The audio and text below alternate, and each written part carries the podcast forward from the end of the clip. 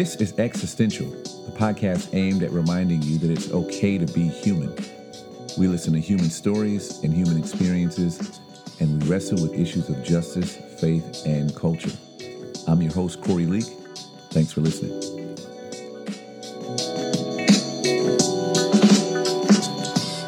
What's up, folks? Welcome to another episode of Existential Podcast. And I'm grateful for all of you who are listening to this grateful for all of you who have been on this journey with us. Today, we have uh, author of the book, Let's Talk About Race and Other Hard Things, Dr. Nancy Dome is with us today.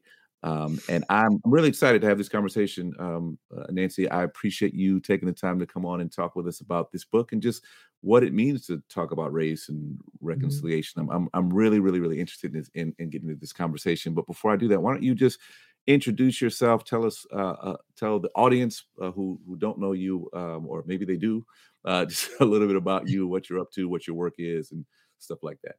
No, no problem. So um, I uh, am a CEO and co-founder of Epic Education, which is uh, basically a uh, consultancy that works with um, businesses to figure out how to have effective communication. And our focus is the DE and I space and belonging. We really want to talk about equity and um, and what that looks like manifested.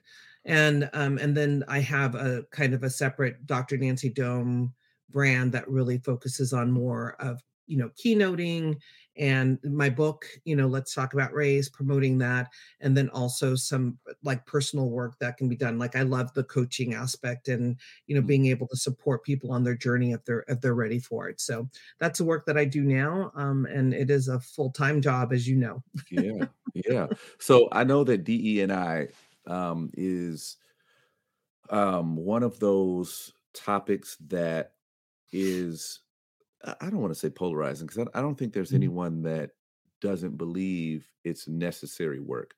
I think there is some um, discussion about the effectiveness mm-hmm. of it when it comes to corporate spaces, and, mm-hmm. and I, am not sure if uh, I'm sure you know that like since George Floyd, there's yep. like this massive increase of people being interested in DE and I, mm-hmm. uh, corporations hiring DE and I consultants, tapping people on the shoulder to be their diversity officer who already work there. Like, yeah. what has been your experience with um, having these DEI conversations with corporations that may not have otherwise had this on their radar?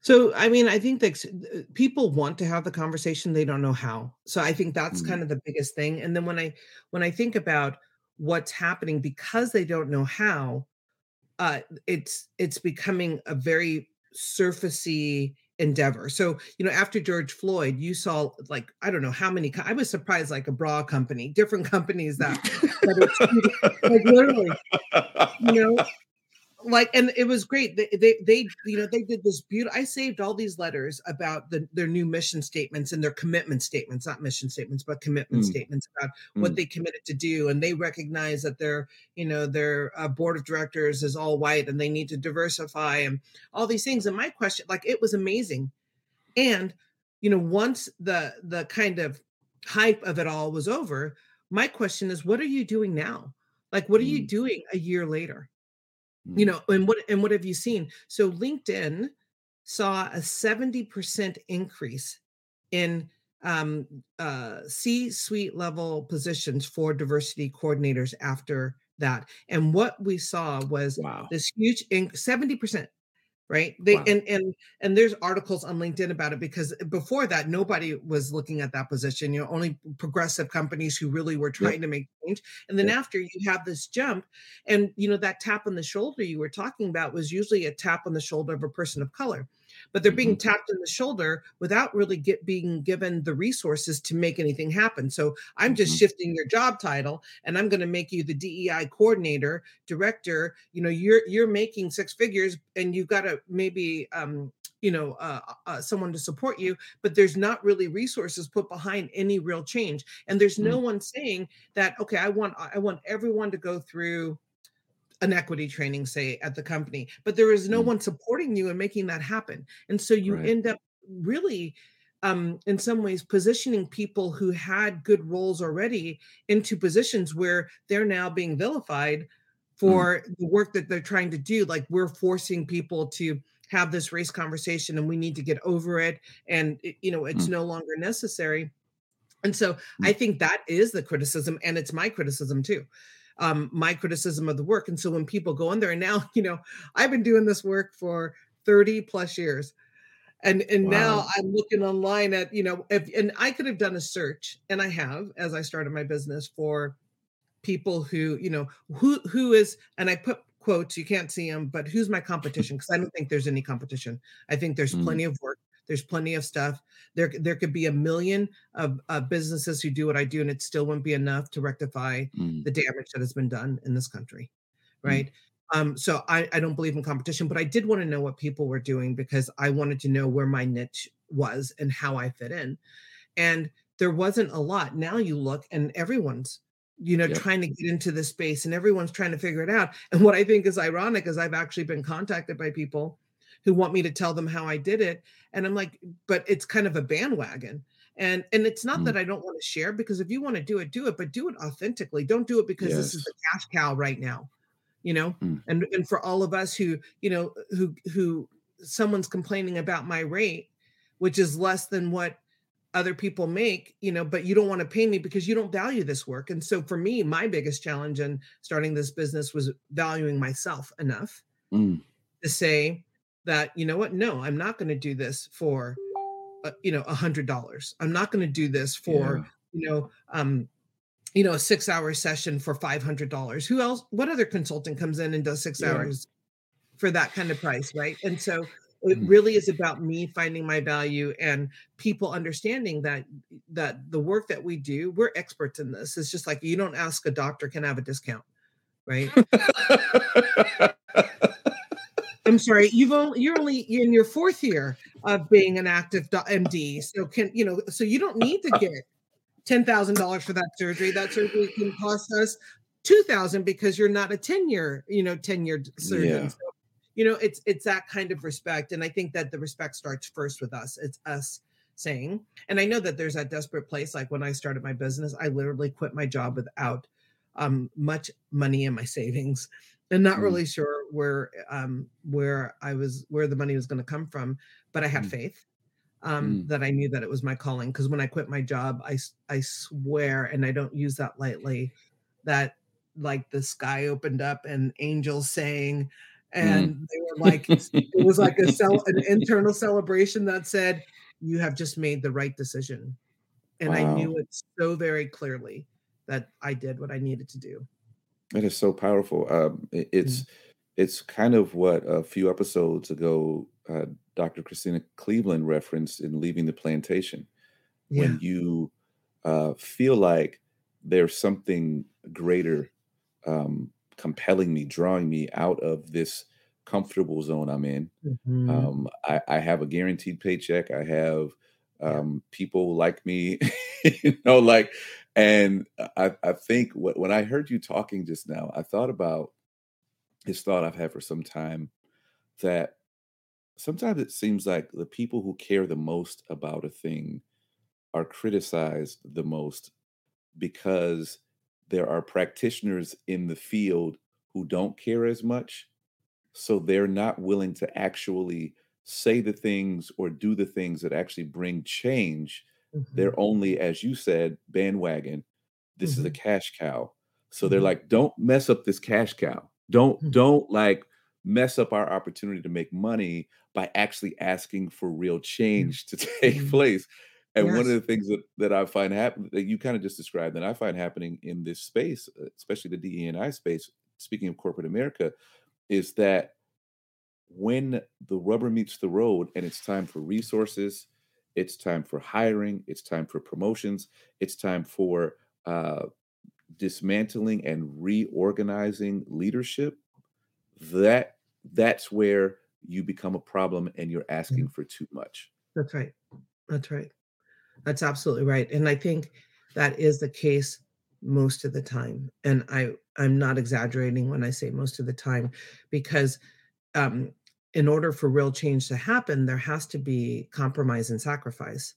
and um people in power don't really want to have that happen, right? They don't really want Mm. to sacrifice anything. They want to have it all. And so, you know, to have someone who comes into an organization and says that they're going to do this DE and I work and not really hold them accountable. So I'm just going to do this very surface level training, then everyone gets to check the box, right? You Mm. made me feel good because now I can say, look, we've done this training and you can't no no longer hold me accountable, but it doesn't lead to real change and Mm. so, um, and what what we're trying to do at Epic, and what I'm trying to do with um, Dr. Nancy Dome is is sincerely real change. So we our work is systemic, and we we want to talk to every stakeholder in there because the only way change is going to happen is if you do that. And this whole Yeah. like trickle down. Well, we're gonna we're gonna just talk to the admin. It's like you know what? Honestly, I want to talk to the students because the students are going to Mm. hold you accountable Mm. right? If you're talking Mhm. about education and if you're talking about corporations doing that training at that higher level, it you know, it may impact some people's practice. I do believe that, you know, people do learn and get something, but at the end of the day, and unless everyone's speaking the same language, it's hard to have any real sustainable change. And Yeah. and so we we need to everyone, all stakeholders. So, you know, if you're in retail, you know, it's got to be the person who's in that the front line who's doing that customer service all the way to the managers and then all the way up to, you know, your your CEOs and and C-suite people. Yeah. Now now you don't have to name names or, like, you know, speak to specific, uh, you know, clients, but where have you seen progress? You know, I I, um, uh, I think that it's important that we recognize that though there's a long way to go, there is some progress that happens. So Mhm. what does progress look like? Um, where have you seen it? And, like, you know, could you speak to speak to that? Yeah, you know, um, so I I do have I well, we have a, a lot of clients that have done some tremendous things, but where I see progress is when um it looks like initiative, right? It looks Mm. like instead of me telling you what you need to do, it's you coming to me and Wow. saying, "Hey, I got an idea." Like the, Oh, and, and wow. and because you know your com- you know your community, you know your employees, you know, and Mm. so That's so everything. I do is is you know i'm i'm doing my best guess at what what it can look like in the future but you know your programming and so when you come to me and you say i have an idea or you put something in motion that's how i know it's changing because you're thinking different that's how i know that equity lens is on because now everything that you're you know your hiring process your promotion process your retention process all that is going through this lens of equity and you're committed to it and so you're coming out with ideas to maybe the ideas you know how do we diversify our work staff and also make sure that our our white you know staff feel comfortable and safe because we don't we mm-hmm. don't want to do one or the other and i think that's really the push Yeah. right is that you know white folks in in these positions feel like well if we diversify the staff that means that that i don't have a job anymore instead of Mm. realizing that that that that's part of the sacrifice, right? It's not about not having the job, but the sacrifice is understanding that you've never had to com- compete against the entire Mm. population of this country Mm. ever. Mm. And so now that Mm. we have, if we're truly leveling the playing field, that 500 people that you used to compete against is now 5,000 people because now we've opened the door for other people to be a part of it and that Mm. that is and that's the mindset that has to shift is that it isn't yours it's Mm. ours Wow. right Yeah, man, that's so good. So, so good. Now, the book is is entitled um, "Let's Talk About Race and Other Hard Things." Mhm. Um, you know, I, I want to pose a question to you from chapter two, uh, okay in where you ask, "Where does compassionate dialogue come from? Where does Mhm. it come from? Compassionate dialogue. Where where does that come from?" so when the when i first started with the with the protocol it was it started with the rir with the recognize interrupt and repair and what i realized is that if you didn't have compassion, it's just another dialogue. So let me give you an example. I can Mm, recognize that um, my feelings are hurt by what you said. I can interrupt by telling you that you're a jerk, and I can repair by ghosting you. Right? mm, I've just followed the RIR. mm, I've recognized my feelings. I interrupted, and I repaired with an action. So compassion is what shifts that, right? Compassion says, I recognize that I'm angry and you hurt my feelings. Same thing. But my interrupt is really to seek to understand what is your motive behind it. Are you trying to hurt me or is it like uh, like is it something that is a byproduct and so if i'm seeking to understand you and your perspective and your experience in exchange for you understanding mine then the repair may still be that we you know don't have much but the dialogue is completely different and you know compassionate dialogue is about self-care. And so really by having the conversations that way i'm actually taking care of my spirit and my body. Because Mm, when we are in angst when we're in anger when we're in when we're battling when we're in fight and flight even the physiology of our body mm. it, it begins to poison us if we stay in that space too long. So if i'm carrying all that Wow. frustration and anger then i'm actually making myself sick right? So by Mm, by my ability to engage with you and to share my feelings and my perspective i'm actually taking care of myself. And what i say in the book and i say all the time is that the only reason we talk about people is because we don't talk to them. And so Wow. if you and i have an issue and i can say hey corey you know what? What you said was hurtful uh, you know and we we have this dialogue at the end you and i may not be talking but it's so different because then i can let it go. And then it's not in my Mm. body causing you know damage in my body Wow. That is so so rich, and I hadn't even considered. Um, I know that you know I've had several guests reference the book "The Body Keeps Score" and, and understanding Mhm. oh yeah how this works with our bodies and and and and our emotions and the anxiety and depression and, and some of the mental health crisis that comes from this very conversation, especially when you're a person of color. Uh, and I'm I'm curious because I sometimes am triggered by the notion of reconciliation because the notion of reconciliation that I've seen presented so often to black folks especially is white leaders saying come to the table and trust us before before those white leaders offer any sort of reparation, any sort of make good on the harm that's been caused. It's like, hey, trust us and come sit down with us. And we're like, dude, we got a history of being around y'all, and it's yeah caused us nothing but harm. yeah And and so uh, so I heard you on another podcast talk about the answer not being a separating and dividing and going our mhm, separate ways. Um, for black folks that have been harmed, how do we make our way to the table to have this difficult conversation with people whom we don't trust. yeah That's real. Um, so uh, I, I want to answer it in two stages. So when when I think about the reconciliation piece, I think about what Canada has has done. I think about what Germany has done to reconcile, right? And I Mm, I agree. I think that action has to first the good faith motion has to happen so that I know that I can tr- that you're sincere about mm, this, right? And so that I think your kind of issue um, with reconciliation is my issue too. Is this idea that we have to show up and give more, and mm, as if it's our problem. And this is mm. also my inherent issue with um, this notion of allyship as the goal, as opposed to a starting level. I think of allyship as entry level. That that Wow. that means you get it yeah, Yeah. But I think the next level is that co-conspirator level, which means that Mm, you recognize that this isn't my problem that you're going to help me solve. mm. It is our problem to solve together. And it will Yes. take all of our thinking and all of our compromise and all of our sacrifices together to get to a point where we all feel um resolved right on this Mhm, and mhm, so um you know that that's my biggest that's my biggest piece um is really understanding that that uh that white folks have to show their efforts first. And then for for black folks and and not just black folks but you know our our indigenous population you know I, and mhm, i'm very mhm, i become much more conscious of it because now i live on a reservation literally live on a reservation and mm, and looking at the divide of of the indigenous people and my community um and and seeing like we're on your land and there's no exchange because the community disrespected the tribe and the tribe was like you know the hell with you.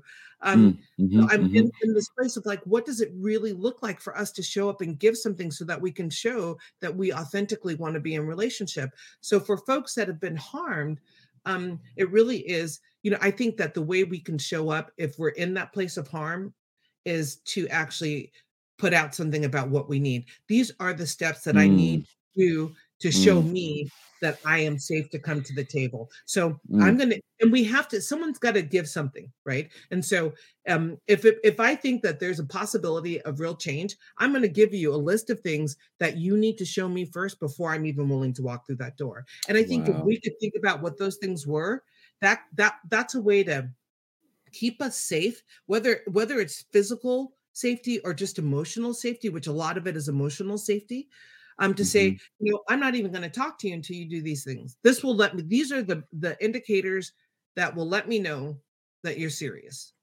That is so brilliant because it's not uh, oftentimes those things that we need for our emotional safety might be uh, understood as demands. You hmm know, it's like it, it- and and can be uh, demonized. Hmm But when you frame it that way, as this is what I need to be able to have, to feel, to have a sense of the psychological safety that's necessary for me as a human being yeah. for, let's let's just even forget that it's people of color or hmm women or people with disabilities or indigenous folks. Any human being there are yeah. things that i need from you to right. help me feel the psychological safety that says this is a safe person to engage with yes on any level let alone on a level that can be as traumatizing as having people of color discuss race hmm with people who are descendants of of of white folks who have traditionally and violently been the oppressors. Yes. You know, like that. So so it's a reasonable, beyond reasonable request for me to say, hey, here are some things that I'd like to see right that help me feel safe before I sit down and have a reconciliation conversation yeah with you.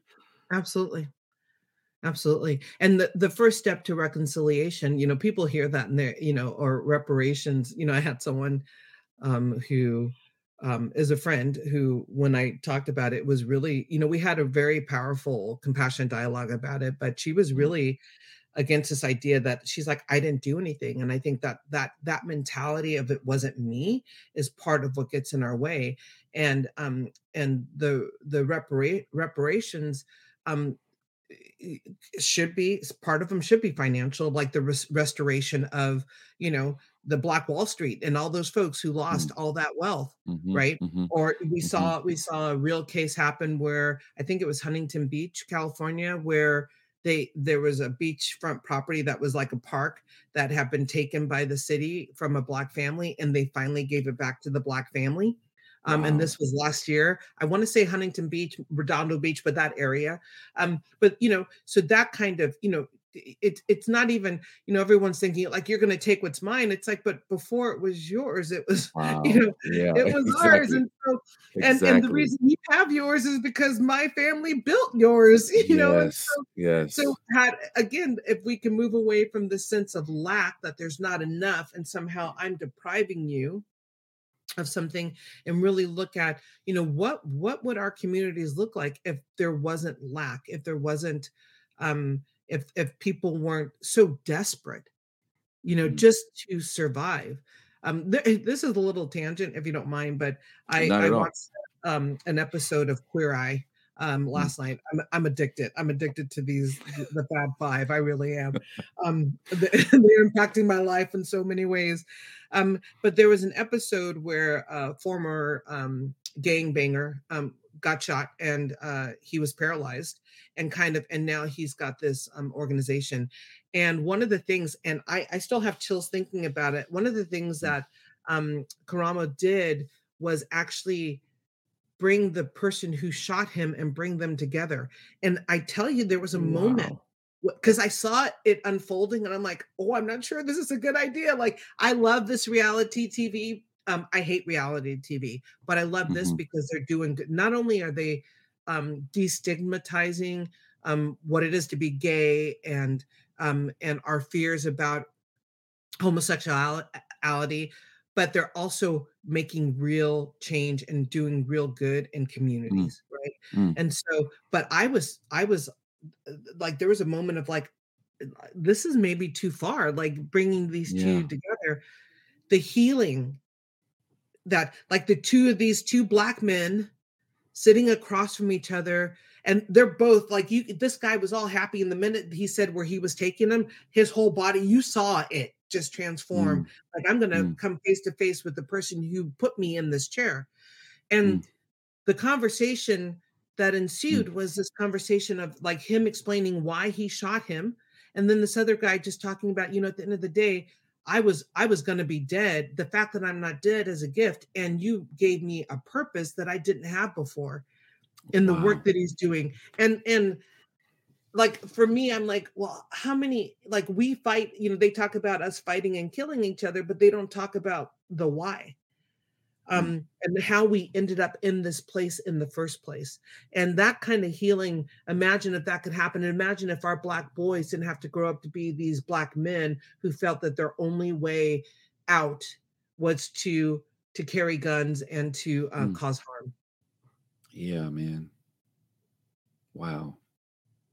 I mean, that's a that's a difficult conversation that I can't yeah even imagine, you know, "Why'd you shoot yeah me?" Like, who who yeah has that kind of conversation that like so how do you, um, you know, as the author of a book about having conversations about race and other hard things, like, how do you, um, recommend people begin to engage in these conversations that they may have otherwise been too afraid to start? Yeah, you know, it is it's a level of risk taking, but it's also asking that um, we show up being willing to be vulnerable. And I think Mm, that that seems contradictory to what we would imagine that if you've hurt me, then why would I kind of bare my neck to you and mm, and give you a go? But again, if we if we think about these conversations as a form of self-care, than me being able to release this from my body and say what I need to to you without any expectation that you're going to get it, that you're going to apologize, that you're going to change your mind, but just for me to express myself and to do it from a place of love and compassion and um and it and I think that's probably the most powerful piece is that when we come from love, we can't help but heal. mm, Like I'm I'm clear on that. And mm. when we come from fear, we can't hurt help but hurt And Wow. so if I'm if I'm gonna have a compassionate dialogue with you, I've gotta be willing to come from a place of love that allows me to be vulnerable and say, "Hey, this is the impact of what you said had to me." And if your response is, "I don't really give a shit," Mm, then I'm okay with that. And I'm like, "Okay, my question might be, well, why don't you give a shit?" mm, And then you ex but then I become very clear in here y who you are. So my repair is, okay, I've done what I did. I've let them know the impact and they still don't give a shit. You know, we don't have to engage anymore. But it's so much better to just let it go than for me to sit up here and stew on this and and just be mm, so mad at you all the time because we don't, you know, I want you. So here's a little experiment, Corey. I want you mm, to think about something that that is unresolved for you, like something um that hurt you or something that that has no closure you got it? mhm. Just tell me when it happened. When did it occur? Um, 2018? Okay. How many years ago was that? 4? Right. And you're still thinking about it. Mhm, That's it. mm, If you can let that go, if there was resolution, it would not be the first thing that came up for you. Wow. Okay. Wow. I got so many questions now. decades. They can go decades back. Yeah. Yeah. So, like, I mean, what we understand about trauma is that Mhm. something in the present shows up that reminds us of the past, and we are actually reacting to the past thing as if it's in the present, right? Right. So, that, gosh, so many questions. Does that thing, are you suggesting that thing can go away Yeah. or that that thing no longer it is no longer such a heavy burden Yes, it's no longer such a heavy burden, right? It's a burden that we can begin to let go of, right? So Mm, I think about so my mom left when we were 11 and um, there was a lot of anger um, mm, because she was, you know, in my mind, she's in Europe living her life, right? She's she's got five kids. She was 34, she left, you know, and she's got her story. And I'm not, and I love my mom, so I want to be clear. But mhm, there, I was angry for a long time, and um, and it impacted decisions that I made.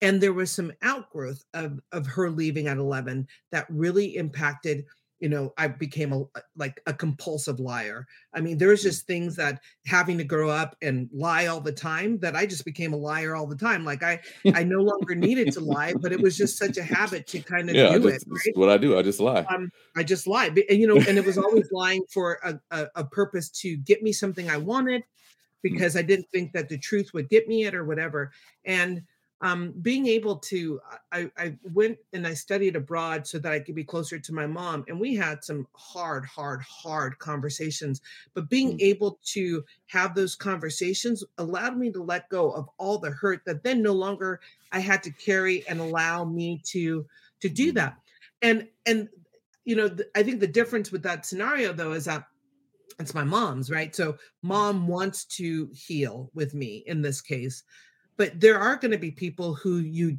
who may be dead right who you may not have access Mm. to so you have to do the work on your own you Mm. you have to heal yourself um, we cannot expect other people to heal us Mm. and so I can still do the protocol on an intrapersonal level. And if my mom were not with us, and thank God she is, but if she were not, I could still do this healing and really get to the point of of of seeing, you know, s- switching the narrative from this from this thing that causes me trauma to switching the narrative to this thing that gave me an opportunity to grow. So what what I'm hearing you say, um, at least in part, is that this race conversation or any difficult conversation, but if we just zero in on race conversation, is one that is about healing and at a certain level could be about an individual healing and not necessarily only about there being some kumbaya moment because as i heard you describe a few moments ago you may have this conversation with someone who walks away still not giving a shit Yeah. in which case you go i'm releasing this from my body Mhm. and you've confirmed what i'm perhaps you've confirmed what i was afraid of i was afraid you didn't really give a shit and Mhm. therefore Yeah. afraid to have the conversation with you and, and to find out that that's actually true but there is Yeah. a part of this that's confronting that even if they don't give a shit i can still heal Yeah. Yeah. Cause because you're still in the not knowing, because you're still in that hope. That even what you said, like I like the reason you don't have it is because you think they don't give a shit, but really what you're saying is that you hope they do, Mm, right? mhm, That's mhm. that's the other side of that coin. So when you find out for real that they don't, then you can let go of that hope. Mm. And then you can let go of that person. wow i have never uh, heard let go of hope as a way of healing but it makes total sense in this regard Yeah. Yeah. that like there is a hope that is painful Yeah. to hold on to Yeah. and to Yeah. come to a place where you're like i actually have a friend uh, of mine who will, will reference this he's he, he's referenced a couple times lowering the bar um, for certain individuals that continue to cause harm so that i'm not constantly living in this place of frustration Yeah. that there's something that they're not Yeah. Yeah. Well, and that's that expectation piece. I mean, the expectation is 100% going to kick us in the rear because I have an expectation that you're going to show up differently than you do. And yet, every time you show up the way that you do, which disappoints me over and over and over again. So, your friend, that notion of lowering the bar means I, I actually need to expect you to show up that way. mm, And then I get to choose whether or not I want to be a part of that. mm. So you see how that's empowering?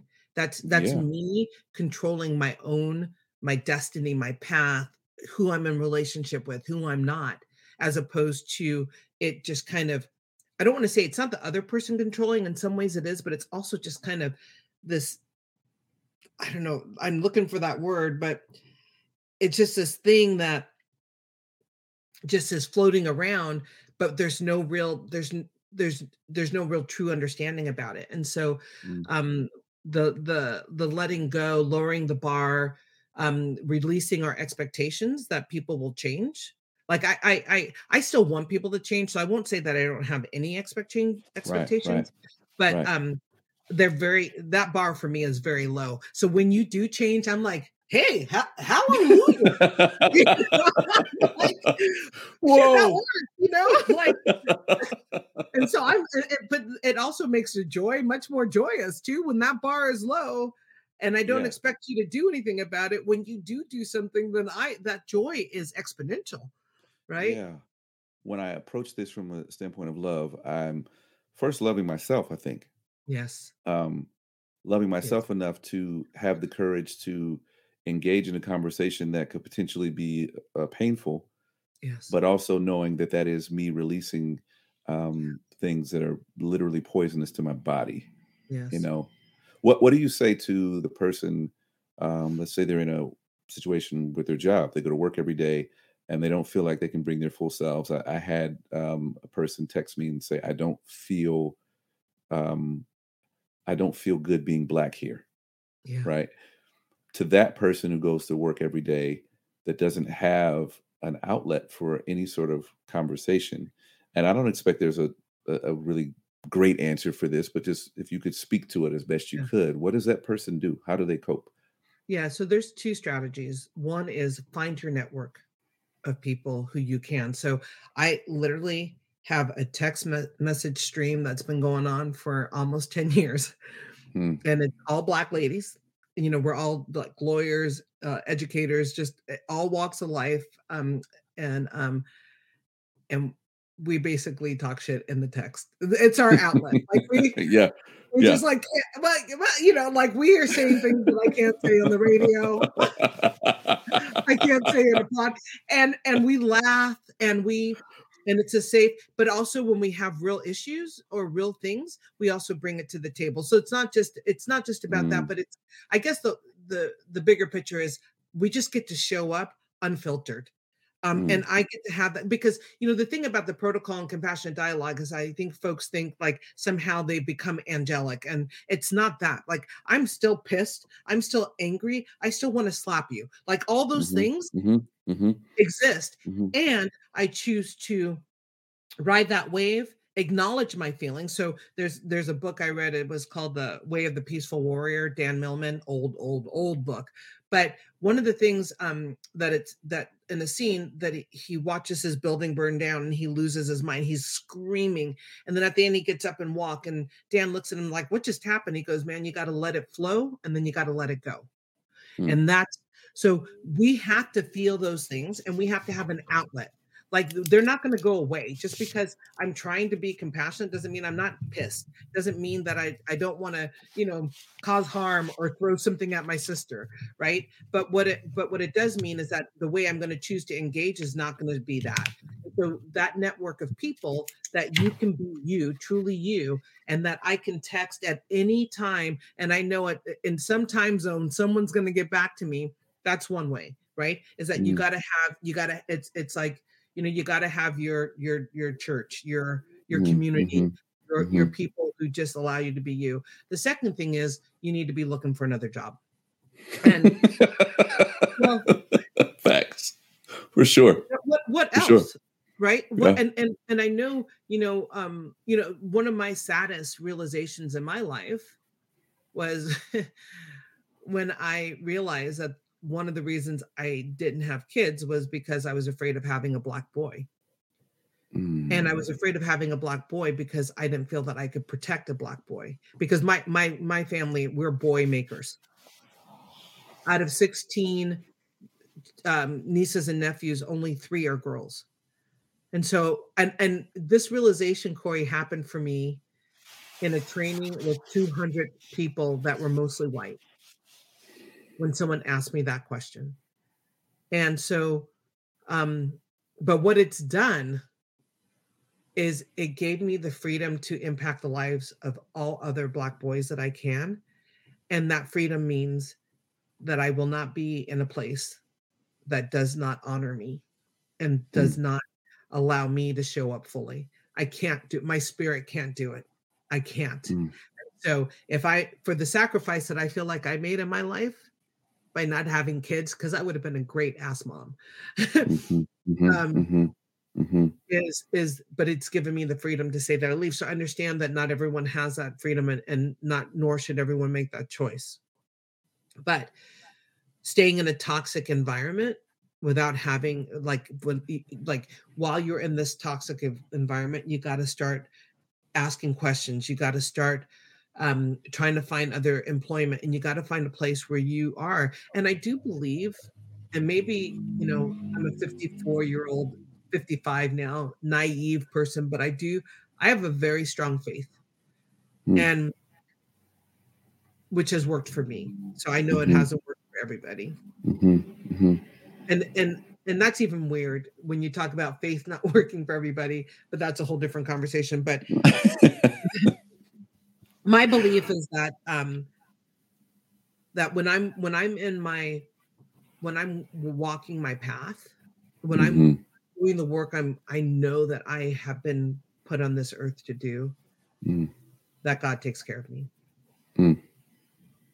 Yes. And that is that has been my experience. Um, yes, that's been a theme this season uh, of the podcast that God takes care of us when we decide to live um, on purpose. Yes. Right. Decide to live from a, a, a place of genuine love for like again i come back to this love for ourselves and also love for others but when i start to do that um there's something beautiful that I yeah. think happens, and and I think that's what you're describing. I, I, I know that there are people listening to this. I have friends who um, feel like kind of trapped, but they just figured out a way to make it work. Mm-hmm. And I don't think we should ever stop um, admonishing people to follow the still small voice into what could be a wilderness for a season or forever, mm-hmm. even yeah. because that's better than taking in poison every single day right. in, in environments that are crushing our humanity. Yeah, absolutely. And and that's actually why I left my job prior to starting this company. And that job was a gift because I would have never um, started a business had I not had that experience. But I also realized mm-hmm. that it was toxic to me. And um, when I quit, when the when the skies opened up and everything, um, I hadn't pl- I hadn't planned on it it you know i mm. was just asked did i want to put something on the agenda and i said yes it, and like literally spirit just talked to me and and they mm. said what do you want to put on it and i'm like i'm not reapplying for my job mm.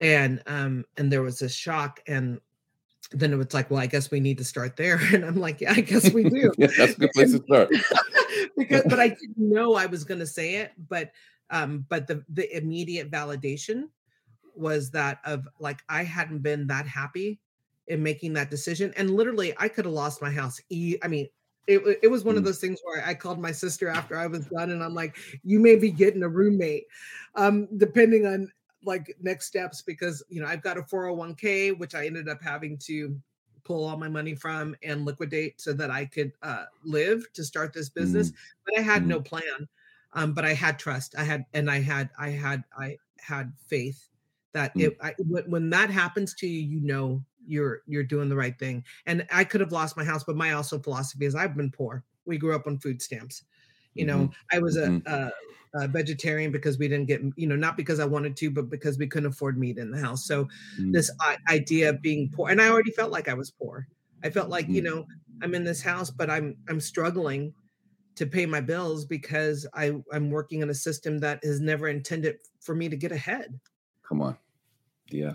And that kind of detachment. Uh, that there's a quote from Gandhi that I, I, I, just referenced this past weekend at a speaking event, um, where Gandhi says, "I'm going to paraphrase it, but basically, um, about passion and success is having a detachment. That's how mm-hmm. you uh, achieve success. Is being detached from the things that are designed to enslave us. Yes to the status quo and to injustice. Well, we just go, well, I got to keep my head down, do this thing. But the freedom that you have when you can say, I've been poor, mm-hmm. this calling is greater. You know, is that's a freedom that like no yeah. emperor, no empire can can take from you because yes. it's a it's, that's a freedom that goes, I don't actually need you. Yeah, I can I can speak the truth in love because I don't need you. Yeah, because I'm fine. I'm okay. Yeah. I, I've got I've got God. I've got faith. I've got I've got the ancestors. I've got I've got everything I need Yes. to to do this work that needs to be done. So Nancy, thank you so much for um, taking the time. This has been amazing. I, I like I could keep talking to you forever. I appreciate everything that you said. It's so rich, so great. So thank you so much for coming on. oh, my pleasure. Thank you for having me, Corey. It was absolutely my pleasure. Now, where can uh, folks get the book? Um, you know, where, where where can they go buy it? Where can they stay in touch with you? Yeah, um, stay in touch with me at drnancydome, uh, dot com. Um, all my information is there, and the book is Barnes& Noble, Amazon. I mean, um, you can even ask your local, um, bookstore if you wanna support local businesses, which I think is great, um, and they can order it in for you. So it is, um, it is a print on demand, so, um, anyone can get it if they wanna get it. Amazing. Thank you so much. Yeah, thank you. Folks, that was Dr. Uh, Nancy Dome, and I hope you enjoyed that conversation half as much as I did because it was amazing. Thank you for listening to this podcast. Thank you for subscribing to it, for rating and reviewing it, for sharing it with people. Share this episode with your boss, with your coworkers. I think it's something that um, people need to hear. Thank you to the Patreon community. So appreciate you. And thank you to all of you for helping us to contend for a better world, one conversation at a time.